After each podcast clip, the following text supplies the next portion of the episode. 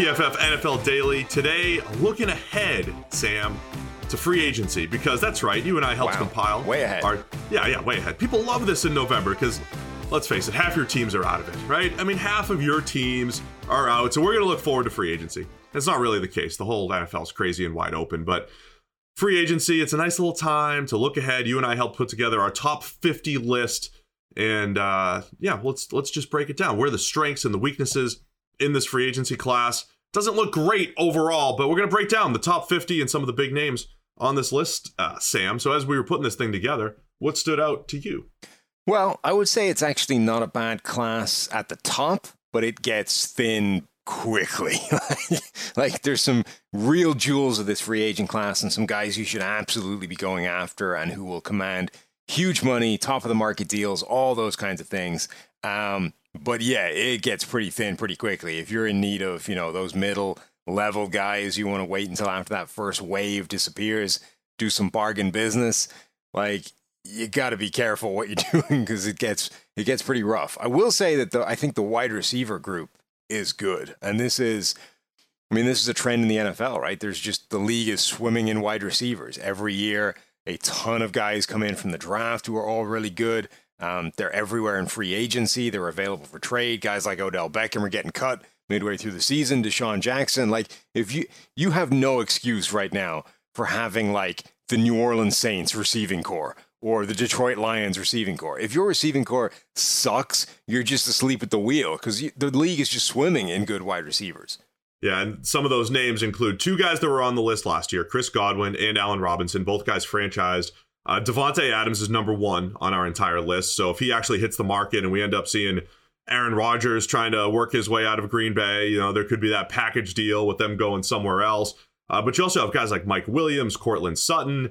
Uh, it is a really good class. Maybe even Mike Gesicki, who uh, lines up as a wide receiver far more than he lines up as a tight end. He makes the top 25 on our list as well. Um, and just throwing another pass catcher in there, Dallas Goedert, the tight end from the Philadelphia Eagles. If you're looking for a pass catcher, to your point, uh, they're out there, they're available, and certainly looks like that's the strength of this free agent class. Michael Gallup is out there as well among wide receivers. Antonio Brown, for whatever that's worth, uh, you know, if he's going to hit the market or you know just try to stay with the Bucs. But you know, there's a lot of good pass catchers out there. You've named like 10 receivers and you didn't yet get to your guy.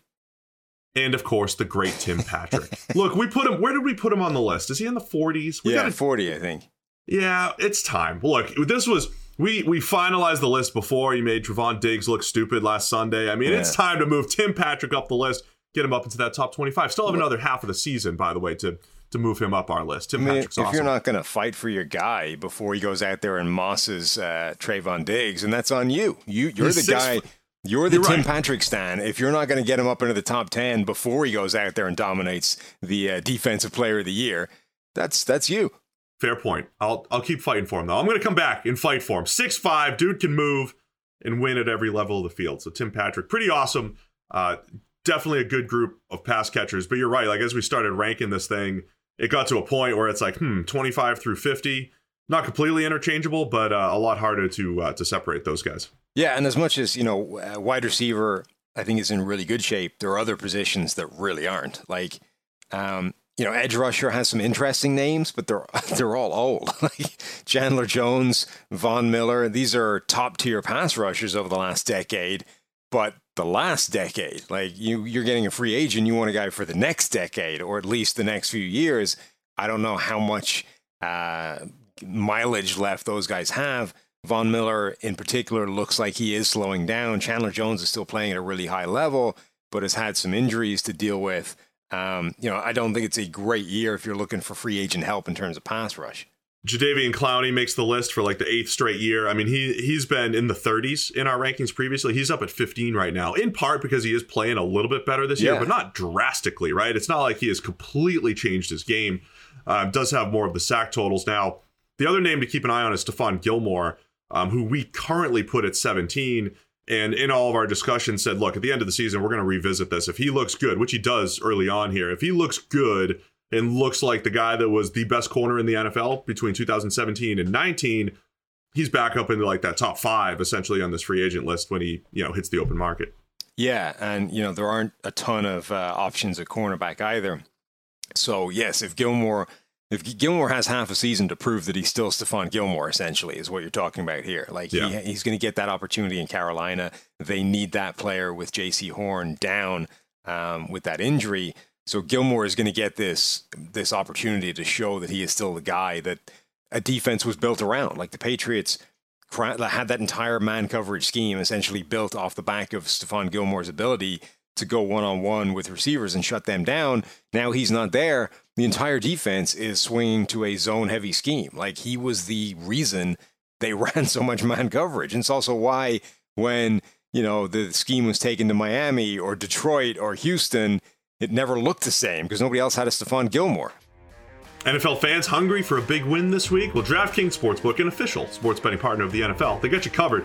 New customers can bet just $5 on any NFL team to win their game, and if they do, you win $200 in free bets. If Sportsbook isn't available in your state yet, DraftKings won't leave you empty-handed. Everyone can play for huge cash prizes, cash prizes all season long with DraftKings Daily Fantasy Sports Contest, and DraftKings is giving all new customers a free shot at millions of dollars in total prizes with their first deposit. So DraftKings, uh, download the DraftKings Sportsbook app now. Use promo code PFF. Bet just $5 on any NFL team to win their game and win $200 in free bets. If they win, you win with promo code PFF this week at DraftKings Sportsbook, an official sports betting partner of the NFL. Must be 21 or older. New Jersey, Indiana, and Pennsylvania only. New customers only.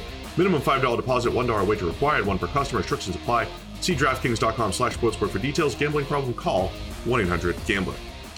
I've seen some people around the league, you know, some uh, NFL insider types who said, you know, the big quarterback carousel we've had these last couple years. It's been crazy these last couple years. The the movement at quarterback. They predicted you'd see that again this year, and I'm just not sure where because it's certainly not because of the free agent class. There's only one QB in our top 50. It's Jameis Winston. Uh, Teddy Bridgewater's out there, Marcus Mariota, Ryan Fitzpatrick. Um, but a bunch of guys who you're not necessarily building your franchise around, except maybe a Jameis that, you know, we'll see. Um, but even when he was a free agent last year, he got the one year deal with the Saints. So are we are you anticipating a QB carousel this offseason? If it's going to come, it's going to come because somebody like Aaron Rodgers sets off a set of dominoes. You know what I mean? Like Rodgers yeah. orchestrates his way out of Green Bay. Maybe Rodgers winds up in in Las Vegas. Maybe Derek Carr then has to go somewhere. Derek Carr gets traded somewhere. You know what I mean? It's yeah. that sort of sequence of dominoes that start to fall where they all start moving around the league. And of course, you still have the Deshaun Watson thing. Deshaun Watson eh, doesn't look like he's going to be playing in Houston again he might not be playing anywhere again, depending on how all of his legal uh, cases get worked out. But I mean, he's a quarterback that could completely change the NFL landscape again based off what happens with him. So obviously, based off the the guys that are actually scheduled to be available and you know free agents are just out there on the market. No, it's not like it's not like it has been the last few years. But those are some big names that could change everything.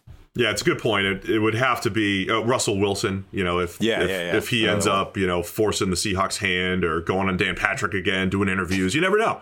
Um, one other name I just wanted I'm to highlight. I'm really tired of getting hit now. I mean, look, I yeah, said right. I was tired last year, but now I'm really sick of it. The O line broke my finger. I even yeah, uh, I even got a broken finger. Look, now right. it's time to take me seriously. Told you last March, you didn't you didn't believe me. If you don't do something about it, you know, maybe not this year, but two years time, I'm gonna be I'm gonna be mad. The the one other name I wanted to highlight here, Orlando Brown Jr. You know, he's he's number ten on our list. Uh, the Chiefs traded essentially. Remember the, the trade? It was a lot of draft picks. There was yep. a lot of stuff going on, but it was essentially Orlando Brown for a first round pick.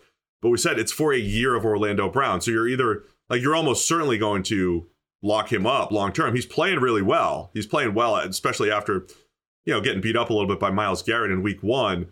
But it's just interesting that that name's up there again, and the Chiefs as much as they're struggling on offense, have a left tackle they're probably going to have to pay 18 to 20 million dollars next year if they want to keep him around. I kind of wonder if if they're thinking about it. You know what I mean? Like we just always assumed all the way along that this would be a deal that would have to get done based off the trade you made. Like, you know, like the Jamal Adams thing, like the Jalen Ramsey thing. You make the trade and then you have to give them whatever the hell they want in terms of contract because otherwise you just set fire to the draft pick. Yeah. Um, and I, we're still in that position with the Chiefs, but I do wonder, given how the rest of that offensive line has played, i.e., very well, and how well, in particular, two rookies are playing, which makes it cheaper.